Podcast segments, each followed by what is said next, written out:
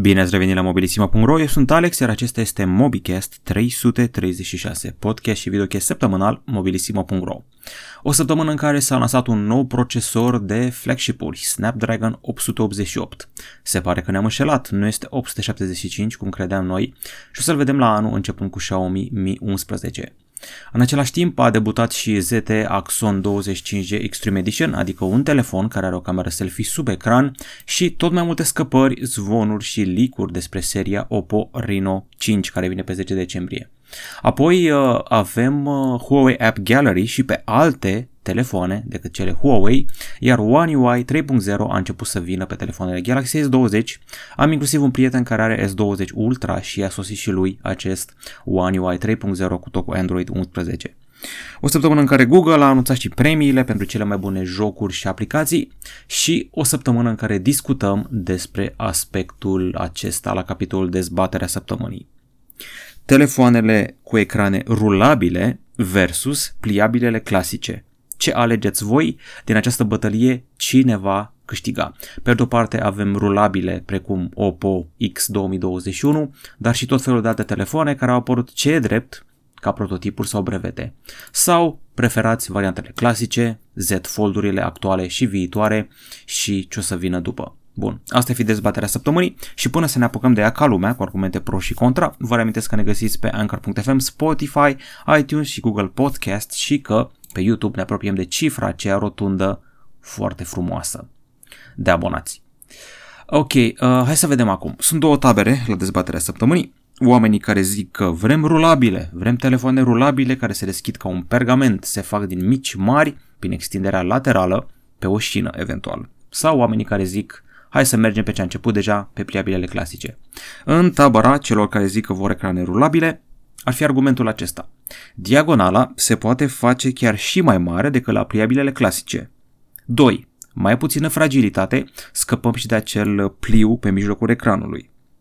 Apoi, um, aspectul estetic ar fi mai plăcut, um, muchile sunt ceva mai înguste și în același timp telefonul este un pic mai comod în ideea că față de alte pliabile care anumite concepte arată că se vor plia de 2-3 ori și se vor face groase, aici nu mai e problema asta, what you see is what you get. Nu mai ai două variante de telefon, una mai groasă și una mai subțire. Deci cam asta ar fi o idee. Apoi ar fi mai ușor de produs din câte am înțeles, citind multe știri pe tema asta și văzând cum sunt realizate panourile astea, am înțeles că este mai ușor să produci un telefon cu ecran rulabil decât unul cu ecran pliabil. Ok, uh, deci cam astea ar fi argumente legate de fragilitate, estetică, ușurința de producție și diagonala mai mare pe care o vei câștiga. În tabăra cealaltă a oamenilor care zic că pliabilele clasice are here to stay, avea următoarele argumente. În primul rând, lumea s-a obișnuit cu ele.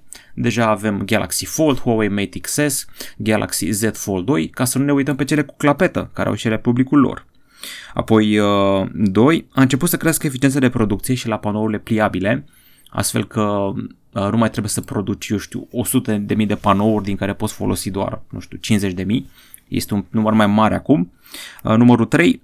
Tocmai eram pe punctul de a vedea primele telefoane pliabile ieftine. Se tot zvonește de ceva vreme că Samsung ne pregătește un Galaxy Z Fold Lite și ar fi păcat ca tot hype-ul ăsta cu rulabilele să omoare proiectul ăla de telefon pliabil accesibil pentru tot poporul.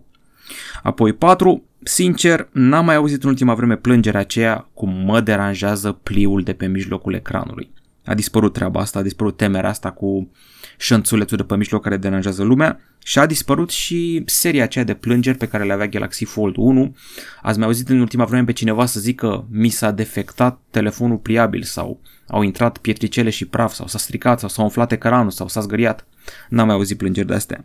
Iar ultimul argument, în favoarea pliabilelor clasice, uh, pe care le invoc eu personal și cred că la el se gândesc și cei care nu vor rulabile. Știți voi, rulabilele astea, telefoanele astea cu ecran care se rulează, au un fel de, să zic așa, șină pe care alunecă uh, două rame. E rama telefonului, iar uh, aliniat cu ea este încă o șină care duce ecranul la rulabil. E bine, acolo pot să intre tot felul de scame, praf, particule mizerii să blocheze șina aia de-a lungul timpului. Oricât de bine ar fi ea fabricată sau gândită sau așa, orice gol mititel lasă loc să intre particule și pot bloca șina aia. Așa că uh, pliabilele clasice nu au problema asta. Oricum, vă aștept și pe voi să participați la dezbaterea asta, să-mi spuneți ce vă place mai mult, ce vedeți voi mai de viitor. Uh, uite și șina despre care vorbeam. Vreau să-mi spuneți dacă vedeți un viitor pentru rulabile sau rămânem la pliabile și continuăm pe ideea asta încă vreo 3, 4, 5 ani până scoate și Apple ceva. Acum că am terminat cu treaba asta, putem să discutăm despre ce am mai publicat pe YouTube. Ok, deci de când nu ne-am mai auzit noi, avem așa, Motorola Moto G 5G Unboxing, unul dintre cele mai accesibile telefoane 5G uh, și cu un preț uh, destul de atractiv. Este practic o variantă light de Moto G 5G Plus care a primit recenzia noastră.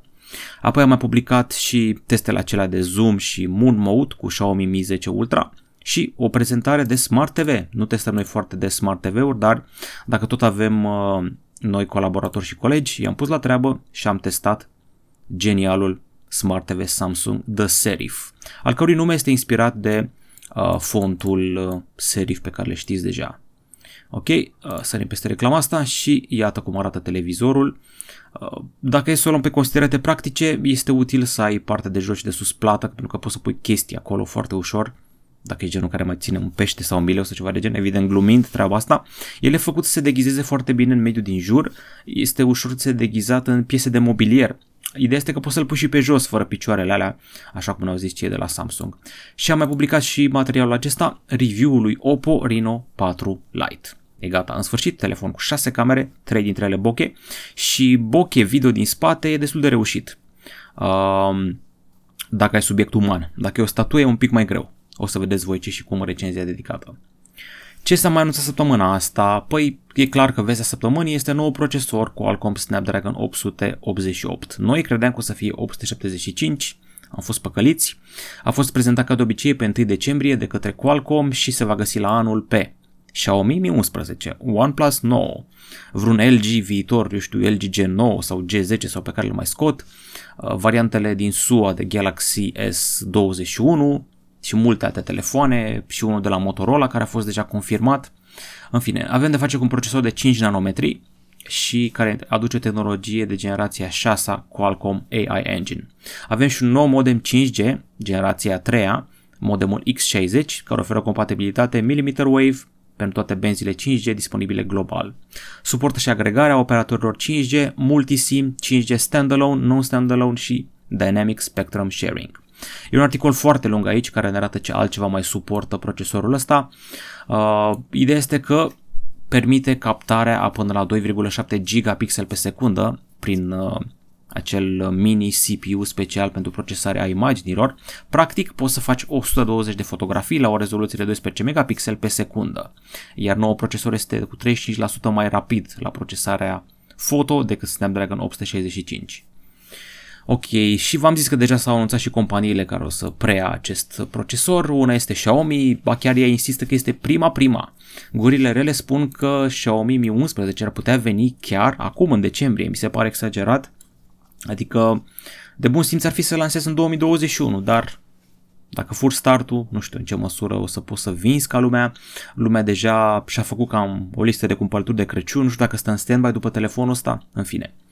Știm totuși că procesorul ăsta o să aducă și suport pentru ecrane Quad HD la 120 de Hz, știm că o să ofere suport pentru rezoluții mai mari de cameră uh, și pentru procesare mai bună și evident o eficiență energetică mai bună astfel încât să poți să faci abuz de refresh rate-ul ăla și de 5G fără să mai omori bateria cum se întâmpla um, cum se întâmplă la Apple A14 și la iPhone-urile astea 5G. În fine, o să vedem ce și cum. O altă lansare, o altă prezentare, știam că există telefonul ăsta, dar el de-abia acum uh, a devenit oficial, ZTE Axon 25G Extreme Edition. Are două lucruri speciale mari și late, are spatele îmbrăcat în piele și mai interesant de atât, o cameră selfie sub ecran. Nu e vreo premieră, adică Oppo a prezentat un prototip de genul ăsta încă de acum 1 sau 2 ani, dar în mainstream nu prea avem așa ceva. Știu, se zvonește că pregătește Samsung așa ceva, LG, Xiaomi, OnePlus, dar iată, uh, ZTE e cea care vine cu acest produs și mai mult decât atât, aflăm că o să vină și în Europa destul de curând, ceva de gen pe 21 decembrie se va vinde oficial și pe teritoriul european. După cum spuneam, ZTE Axon 25G Primul telefon din lume care are camera selfie sub ecran vine în Europa din 21 decembrie. Eu sunt foarte curios dacă ajunge și la noi în România. Specificațiile par să fie de super high mid-range, mă uit la Snapdragon 765G și deduc treaba asta. Văd că avem și o cameră uh, quad în spate, cu un setup clasic, știți voi. 64 de megapixeli, un, un ultra-wide de 8 megapixeli și încă două camere a câte 2 megapixeli. Iar cititorul de amprente se află integrat în ecran. Trecând mai departe, v-am zis că am tot avut scăpări la lui Oppo Reno 5, sincer nu mă așteptam să vină așa, adică eu la începutul anului, prin primăvară, testam Oppo Reno 3 Pro 5G, da? Apoi, toamna asta am testat Oppo Reno 4 Pro 5G și Reno 4 Lite. E, uite, acum am ajuns să scriu despre Renault 5. Se mișcă foarte rapid compania asta și a început să meargă tot mai bine. Lui Oppo, pe 10 decembrie vin telefoanele astea și nu este unul, nu sunt două, sunt trei telefoane. E interesant că nu au același procesor. Adică unul va fi cu Snapdragon și altul cu MediaTek. Hai să vedem ce știm până acum. Știm că o să avem ecrane OLED, că o să aibă minim un orificiu, un ecran pentru camera selfie și flagship-ul o să fie interesant pentru că acest Renault 5 Pro Plus 5G o să aibă un spate care își schimbă textura cumva, este sticla aceea electrocromică pe care ați văzut-o la conceptul uh, OnePlus Concept One la începutul acestui an. Mă țineți minte? Când a prezentat OnePlus telefonul ăla cu tehnologie de la McLaren, care avea spate din uh, acoperit cu piele și care făcea camerele să dispară pur și simplu prin sticla asta specială. E bine, ceva de genul ăsta o să vedem și pe Oppo ăsta, care îl face brusc foarte interesant. Și am înțeles că ar fi și un strat special de vopsea sau un material care strălucește la lumină atât de multe scăpări încât ceva îmi spune că sunt doar zvonuri și nu o să se concretizeze, dar hai să nu vorbim prea repede. Apoi, uh, ia, ce mai interesant. Am plinit EMAG 19 ani și a pornit o campanie de extra reducere de până la 30%. Totul a început pe 3 decembrie, aveți și un cod special EMAG 19 ani, aplicați acolo la checkout și ar trebui să uh, în secțiunea dedicată a coșului de cumpărături și ar trebui să primiți o reducere specială. Sunt tot felul de produse interesante, da? televizoare, telefoane, electrocasnice, poate chiar și brazi artificiali. O să găsiți voi ce și cum. Și o veste interesantă, uh, din ce mi-a zis lumea, deja puteai să spui Huawei App Gallery pe alte telefoane Android, dar acum a devenit mainstream treaba asta. Adică avem, uh, avem așa, poți să spui magazinul ăsta de aplicații pe telefonul tău Android, chit că nu e Huawei, chit că e făcut de Xiaomi, Oppo, Samsung, eu știu, alte companii, um, și câștigi un lucru din start. Poți să spui Fortnite pe telefon, știți că nu mai era în Play Store. Fortnite s-a certat uh, Epic Games și cu Google și cu Apple, că îi luau 30% din bănuți și uite așa, te descurci cu alte soluții, unii îl iau din Galaxy Store, alții îl iau printr-un launcher special din alte părți și alții o să-l ia acum din Huawei App Gallery. Cam asta ar fi. Pe lângă faptul că aici găsești unele exclusivități și aplicații, adică, de exemplu, Petal Maps și Petal Search nu aveai de unde să le iei, clar nu erau un Play Store.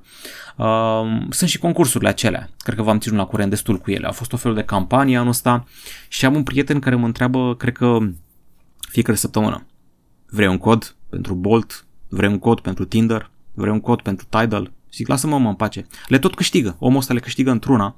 Tidal, Bolt, Tinder, vrei un cod, vrei un cod, vrei un cod și da, dă cu vreau.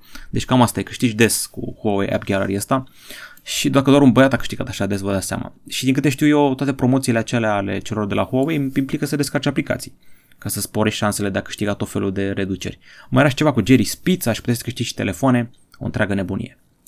Și că tot vorbim de variante custom de Android, a venit parcă de nicăieri, deși aș minți zicând asta pentru că a avut dita mai beta-ul, One UI 3.0, bazat pe Android 11. A venit pe telefoanele Samsung Galaxy S20 și aș fi crezut că fiind disponibil pe 4 decembrie în Corea de Sud, Germania și SUA, o să mai stea România. Dar ieri mi-a dat un prieten cu Galaxy S20 Ultra, fii atent că mi-a venit și mie, ceea ce mă bucură maxim.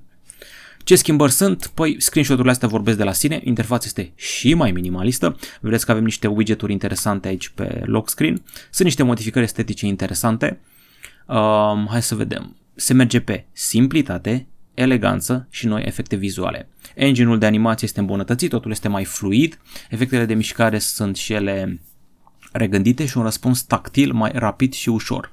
O deblocare a ecranului mai lină, glisarea se face mai ușor și apăsarea pe butoane virtuale este cumva mai realistă. Avem și widgeturi pe lock screen care oferă acces rapid la funcții și mai avem și un player muzical cu un design nou, nu mai are un chenar așa bine delimitat, mie mi se pare că l-au mărit puțin playerul muzical. Layout nou pentru apeluri video, full screen edge-to-edge, inspirat cred că de iOS 14 dacă e să fiu sincer. Um, și poți reorganiza diferite shortcut-uri încă să le avem la îndemână în zona aceea quick toggle-uri din quick settings. Poți să faci profiluri de muncă și personale, fiecare cu propriul aranjament de shortcut-uri. Um, sunt și modificări la nivel de cameră și galerie, astfel că pozele editate în gallery pot fi readuse la starea originală. Uh, sunt și modificări la zona de well-being, o să vezi mai detaliat cât timp stai pe telefon, de câte ori iei telefonul în mână, poți să spui tot felul de limitări și alte chestii de genul ăsta. Avem aici și o recomandare de a ne posta feedback și comentarii, inclusiv pe grupul nostru de Facebook. Uh, pot să zic că îmi place cum arată, dar deja One UI era printre cele mai apreciate variante de UI de pe Android de către noi, deci nu e nimic surprinzător. Google a început să dea premii, întotdeauna dacă ai o îndoială ce joc sau aplicație să-ți instalezi, poți să intri pe lista asta și o să vezi ce și cum. Uh, Google dă premiile astea pentru cele mai bune jocuri și aplicații, iar uh, User's Choice în SUA este Disney Plus ca aplicație și culmea, SpongeBob, Krusty Cook ca joc. Am jucat jocul ăla, dar e un clicker mai degrabă, adică stai, se întâmplă chestii și tu mai apeși din când în când. Cea mai bună aplicație din 2020 e una pentru relaxare și calm. Luna Bedtime Calm and Relax. Iar uh, cel mai bun joc E să vedem noi aici. Genshin Impact. Mărturisesc că mă așteptam. Uh, sunt voci care zic că nu e doar clonă Zelda, că e mai bun decât Zelda și sincer m-am distrat destul de bine cu el. La jocuri casual avem Harry Potter Puzzles and Spells, SpongeBob din nou, Disney Frozen Adventure și Evermerge, de care n-am auzit. Jocuri competitive, văd că Legends of Runeterra, Bullet Echo, pe care vi l-am și prezentat la finalul recenziei lui Oppo Reno 4 Lite, și Gwent, The Witcher Card Game. L-a jucat și pe ăla și ok. A, da, și Brawlhalla de la Ubisoft și pe ăla l-am încercat când eram în concediu prin august. Deci lista asta e destul de bine făcută și evident Sky, Children of Light a prins și el lista scurtă, că tot vrem jocuri care să ne facă să plângem. Iar ultima știre a săptămânii e legată de România. ANCCOM a pus un nou deadline pentru licitația de spectru 5G. Trimestrul 2, 2021. Și am făcut aici o listă cu proiecte pe care le au pentru la anul vor să transpună codul comunicațiilor, uh, adică reglementările referitoare la regimul de autorizare generală sub formă de lege um, și mai vor să organizeze mai bine infrastructura cu noi reglementări și să reglementeze serviciile de comunicații electronice și uh, de asemenea serviciile poștale, că toate intră sub aceeași uh, căprărie. Eu sunt curios cum o să-și împartă spectru, cine o să liciteze, cine o să câștige, dacă o să aibă bani toți operatorii după un an teoretic greu, practic bănos cu tot work from home ăsta. O să fie foarte interesant de văzut. Și dacă mai e chestiunea cu Huawei, nu știu, e posibil să se amâne din nou toate chestiile astea.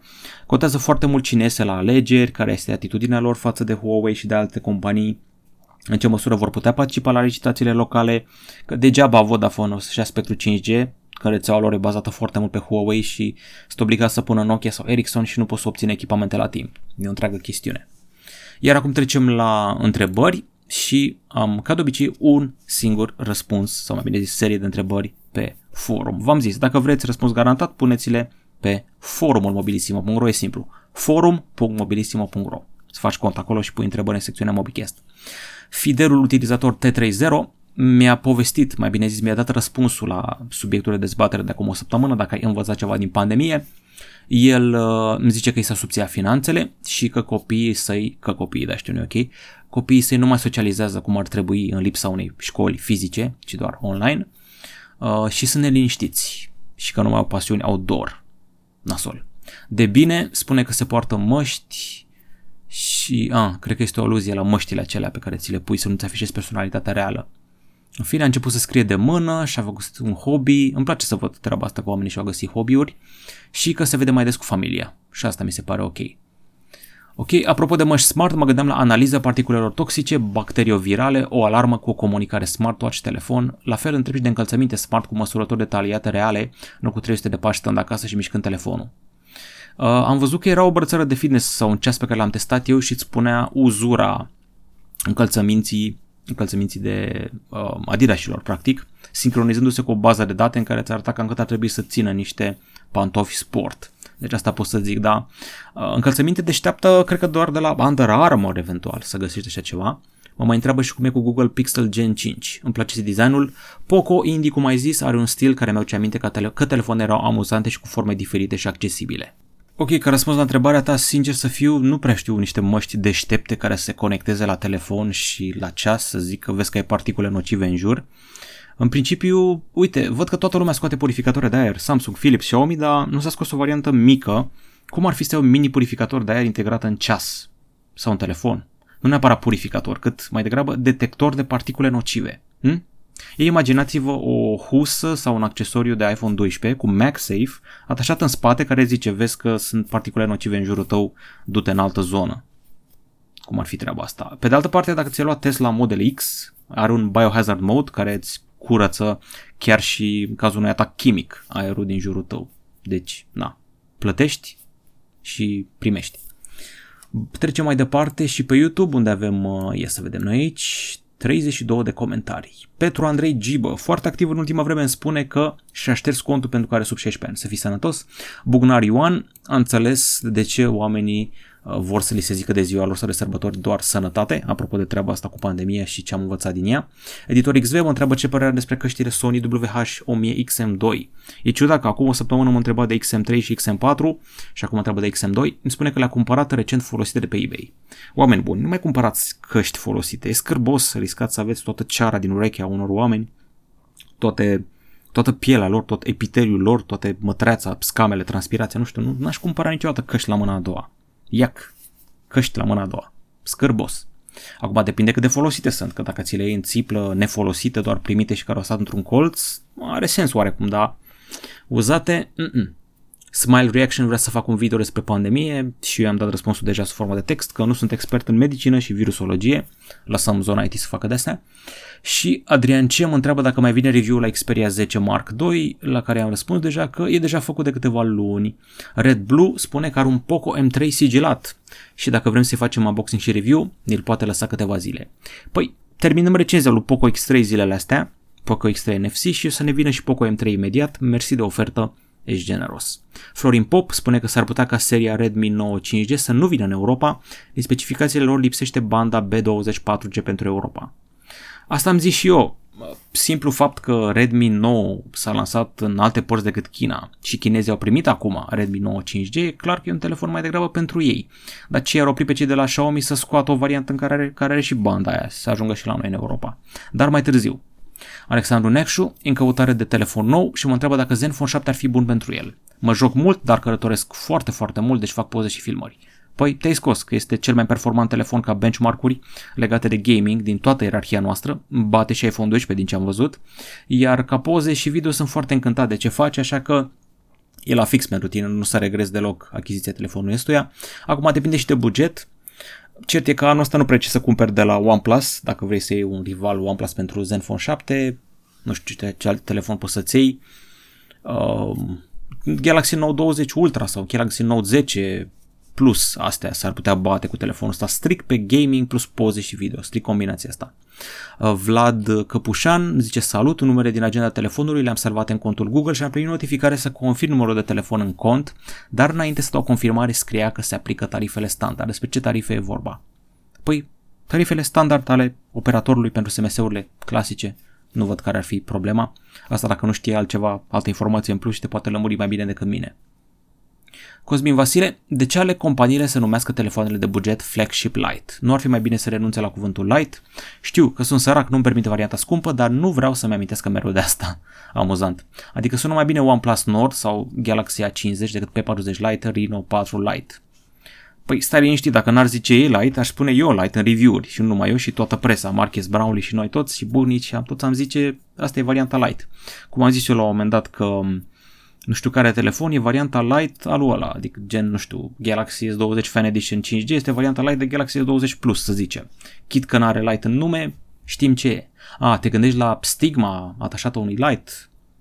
Nu mai e așa o stigmă mare la cât de bune sunt telefoanele în ziua de azi, dar da, e momentul să treacă la o nouă particulă, eu știu, poate Fan Edition, poate un Pro Plus, poate, eu știu, un uh, Special Edition sau s-or găsi numele astea. Uite-te la Apple, Apple n-ar pune light nici moartă pe un telefon. Le e frică de treaba asta cu light-ul. Ciprian Daniel Ciobanu spune că i s-a schimbat viața în bine în pandemie și că a realizat foarte multe lucruri și că se vaccinează. Foarte ok. Andrei, uh, ați recomandat să pun pe telefon o folie care acoperă camera. Am mi 10T și mă gândeam la o sticlă de folie, la o, pardon, la o folie de sticlă de Poco F2 Pro, ca să nu mai am acel decupaj enervant în folie. Mă încurcă când mă joc ceva. Ar afecta camera selfie, de curățate simplu pot să montez singur protecția. Dacă totul ar fi ok, aș lua una și pentru Redmi Note 9 Pro, fiind același ecran. Niciodată nu o să mă vezi recomandând o folie a unui alt telefon pentru un alt telefon, mi se pare ciudat. Încearcă să cauți fix folia lui. Totuși Xiaomi are o prezență puternică în România și au și magazine partenere și chiar magazinele lor. Vezi la magazinul la centrul Bucureștiului de pe Lipscani, GB Electronic, sigur o folie pentru tine acolo. Cât o fi ecranul ăla de compatibil? Uite-te la, eu știu, Galaxy S20 Plus și Galaxy A71 și la S20 Fan Edition. Ar fi teoretic același ecran, dar practic n-aș vrea să pun folia unuia pe altul, să nu risc. Alex Rusu e supărat că am asociat telefonul Huawei pe Smart 2021 cu Forțini și Shelly și 5Gang, care are emisiune pe Prima TV. N-am nicio problemă cu treaba asta, am explicat în comentarii ce și cum și că publicul e format din copii și sunt publicul țintă și nu poți să ataci muzica unor copii, nu mă apuc acum să atac Hannah Montana, chit că nu-mi place. Mai departe am ajuns la secțiunea diverse în care o să vă zic, nu știu, o să fiu cam hater acum, pregătiți-vă să fiu hater. Sunt niște seriale care nu-mi plac pe HBO Go, dar și unul care îmi place. Începem cu cel românesc, Ban Negri. Ăsta este Papadopol, cum îl cheamă Alexandru Papadopol sau Dragoș Papadopol sau cum Dumnezeu îl cheamă. Nu prea îmi place serialul Ban Negri. Sunt doi băieți care lucrează la semaforizare în orașul Onești, acolo s-a filmat filmul cel puțin, um, și sunt puși să dea o spargere. Ideea că erau ei beți într-un bar, bar la o bere și vorbeau despre hă, hă, hă, cum ar fi să dăm o spargere, să deturnăm mașina unei bănci folosindu-ne de skillurile noastre de a umbla la semaforizare, la sistemul de semaforizare. Și i-a auzit un interlop, i-a chemat la o bere și i-a pus să facă treaba asta. S-a implicat și șefa băncii și șeful poliției să împartă banii pe din 4, pe din 5 cât or fi. S-au adunat vreo câteva milioane de euro, au dat spargerea, mă rog, foarte ciudat momentul cu spargerea. E și o întreagă metaforă. Ăsta, Papadopol mereu ajunge târziu acasă, fisa e supărată pe el și face cadou un ceas balcanic care de fapt arată o oră cu 15 minute mai târziu, că noi balcanici ci că întârziem mult. Cam asta ar fi treaba. Primele două episoade au fost destul de slăbuțe, parcă în al treilea așa mai intrat puțin în ritm. Uh, problema cu serialul ăsta e că actorii n-au entuziasm, n-au vlagă, sunt morți, sunt leșinați, sunt nu știu, n-au, n-au suflet, au fața aia seacă, cel puțin Papa după le mereu surprins, deci nu, nu prea îmi place. Dar v-am zis, treiul parcă, parcă a început să mai intre așa cu un făgaș. Uh, pe de altă parte, serialul ăsta chiar nu-mi place deloc. Fata asta de aici este Kaylee Coco, o știți din uh, Big Bang Theory, parcă, sau How I Met Your Mother. Mereu încurc astea, How I Met Your Mother cu Big Bang Theory, dar cred că din Big Bang Theory. E bine, Kaylee este o soțitoare de zbor, blondă, sexy, picioare lungi, stewardeză, toate alea și îl cunoaște un bărbat în Thailanda, se culcă cu el și a doua zi îl găsește mort cu gâtul tăiat și nu mai amintește nimic.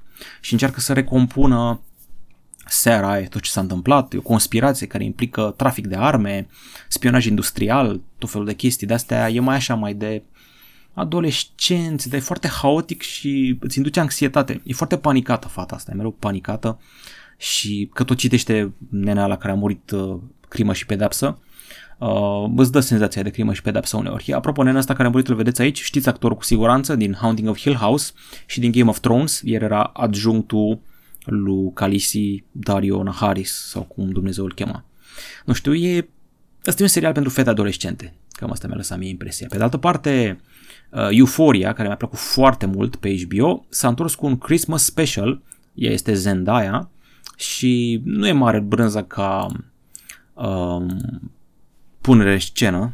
Este un diner american în care stau de vorbă Zendaya și cu sponsorul ei. Știți că atunci când ești dependent de droguri și te lași, te duci la Alcoholics Anonymous, trebuie să ai un sponsor pe care să-l suni dacă îți vine poftă să bagi iar sau ceva de genul ăsta și se întâlnește cu sponsorul ei și discută despre ce îi face să tică, ce motivație au fiecare, cum se pot abține, cum schimbă viața drogurile și chestii de astea. Euforia e un serial de 18 plus, clar, trebuie să fii major să vezi așa ceva, deși acțiunea se petrece la liceu. Avem transgenderi, avem uh, narcotice, avem uh, uh, prostituție, deci e foarte messed up serialul, dar seamănă cu Requiem for a Dream. Dacă ai trecut peste Requiem for a Dream și ești teafăr, cam asta ar fi varianta serial. Iar Christmas special mi s-a părut deprimant, dar te învață niște chestii destul de interesante la modul cum să te orientezi și relaționezi cu perioada asta, care este mai uh, dificilă pentru oamenii ăștia care se simt un pic mai depresivi. Dacă vi se pare cunoscută Zendaya, ea este iubita lui Spider-Man în variantele noi, cu Tom Holland, iar uh, joacă foarte bine, mă rog, actrița, actorul ăsta transgender, uh, Hunter Schafer, chiar m-a surprins. Primele trei episoade am crezut că este fata, după aia mi-am dat seama că e un băiat transgender, în fine. Uh, trecem și la niște muzică. mi s-a mai zis să ascult artistul Grandson, care e foarte talentat. L-am descoperit printr-o colaborare cu Mike Shinoda de la Linkin Park. A scos album nou pe 4 decembrie și e foarte bun. E o combinație ciudată de dubstep, cu DNB, cu rock alternativ și cu rap. La bază el e rapper, dar alunecă foarte multe elemente electronice și are așa o viziune mai nihilistă asupra lumii. Vedeți titluri de astea ca World War 3, uh, Pain Shopping, Drop Dead, cântă despre pandemie, despre pastile, despre iminența războiului. La începutul anului știți că tot mai credea că o să intrăm într-un război mondial ceva, dar a trecut treaba aia. Și un album foarte bun, asta se numește Death of an Optimist, îl găsiți pe streaming, mi se pare foarte bine făcut. Pe Netflix o să găsiți uh, un spin-off, era The Movies That Made Us, care arăta un fel de making of pentru cele mai celebre filme. Acum au scos The Holiday Movies That Made Us și se ocupă de două filme. Elf cu Will Ferrell și The Nightmare Before Christmas de Tim Burton arată cum au fost făcute ele, ce dificultăți au avut studiourile, regizorii, scritorii de scenarii, uh, cum au fost aleși actorii, ce, ar, ce actor trebuia să fie de fapt.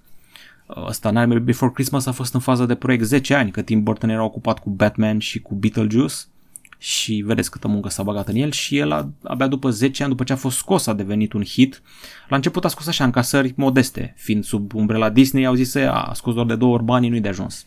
Dar apoi în 10 ani a devenit, a venit perioada aia când toată lumea era gotică la începutul anilor 2000 și a rupt. A devenit cult movie. Iar Elf cu Will Ferrell nimeni nu se aștepta. Will Ferrell era văzut așa mai grobian, mai comedii de adulți, dar a livrat într-un film de Crăciun. Și pe plan local revenim uh, la muzică, am descoperit artista asta, mă rog, nu am descoperit-o eu, a scos un album am câteva zile, o cheamă Emma, cu 2 de A, și e ciudățică așa, cât un fel de trap, cu chilafonic, cu Bruja, care mie nu prea îmi place, dar am înțeles că toți copiii sunt fani Bruja. Uh, nu știu, cântă un alt fel de trap pentru piața locală. Este interesant așa. Are mult autotune, are vocea mai tremurată așa. Încearcă altceva. Asta mi se pare interesant. Pe plan local, tot ce se putea face în trap s-a făcut, toți copiii în ziua de azi ascultă, eu știu, Amuli, Ian, Azteca, Chirafonic, toți ăștia. Să nu credeți că nu știu, doar pentru că am 34 de ani nu înseamnă că nu știu ce ascultă unul de 10, 17 ani, tot felul de Lino Golden, Velea și toți ăștia. E, pe partea de trap, la capitolul masculin se cam termina cu inovația, dar la capitolul feminin începe. Avem Bruja, avem mai nou și Emma și mai era fata aia, nu știu exact ce cântă Emi a lupei, dar nu plăcea deloc. În fine, sunt la curent și cu treburile astea. Uh, acestea fiind zise, gata cu MobiCast 336 niciodată. Mereu, mereu mi se întâmplă să greșesc uh, numărul ăsta, să zic uh, alta, dar na, 336. Ok, uh, asta a fost podcastul și videocastul săptămânal. A fost deja Moș Nicolae, la mulți ani celor numiți Nicolae, Nicoleta, Nico, Nicu, Nicușor și sper că ați primit ceva care să nu fie nuia, niște dulciuri dacă se poate, sau mai bine fructe în perioada asta și ne îndreptăm cu pași mari spre numărul acela. Știți voi care? 100 de mii. O să vină și butonașul ăla frumos de argint, facem și un unboxing frumos, o prezentare, o trebușoară din asta. Sunt foarte curios uh, în ce măsură o să crească canalul după 100 de mii. Am înțeles că algoritmul te tratează altfel, că 200 de mii se fac imediat. YouTube este în continuă schimbare, inovație de algoritm și sunt curios cum o să ne trateze pe viitor. Pentru că vedeți, s-a muncit la greu anul ăsta, am făcut o grămadă de prezentări, unboxing-uri și alte nebunii, am aruncat și în segmente noi, uh, batu un Chromecast, batu o prezentare de asta de televizor, mâine pe mine vine și PlayStation 5, cine știe, o să vedem. Cam atât la mobilisimo.ro, eu sunt Alex, sper că v-a plăcut mobicast ăsta, la revedere!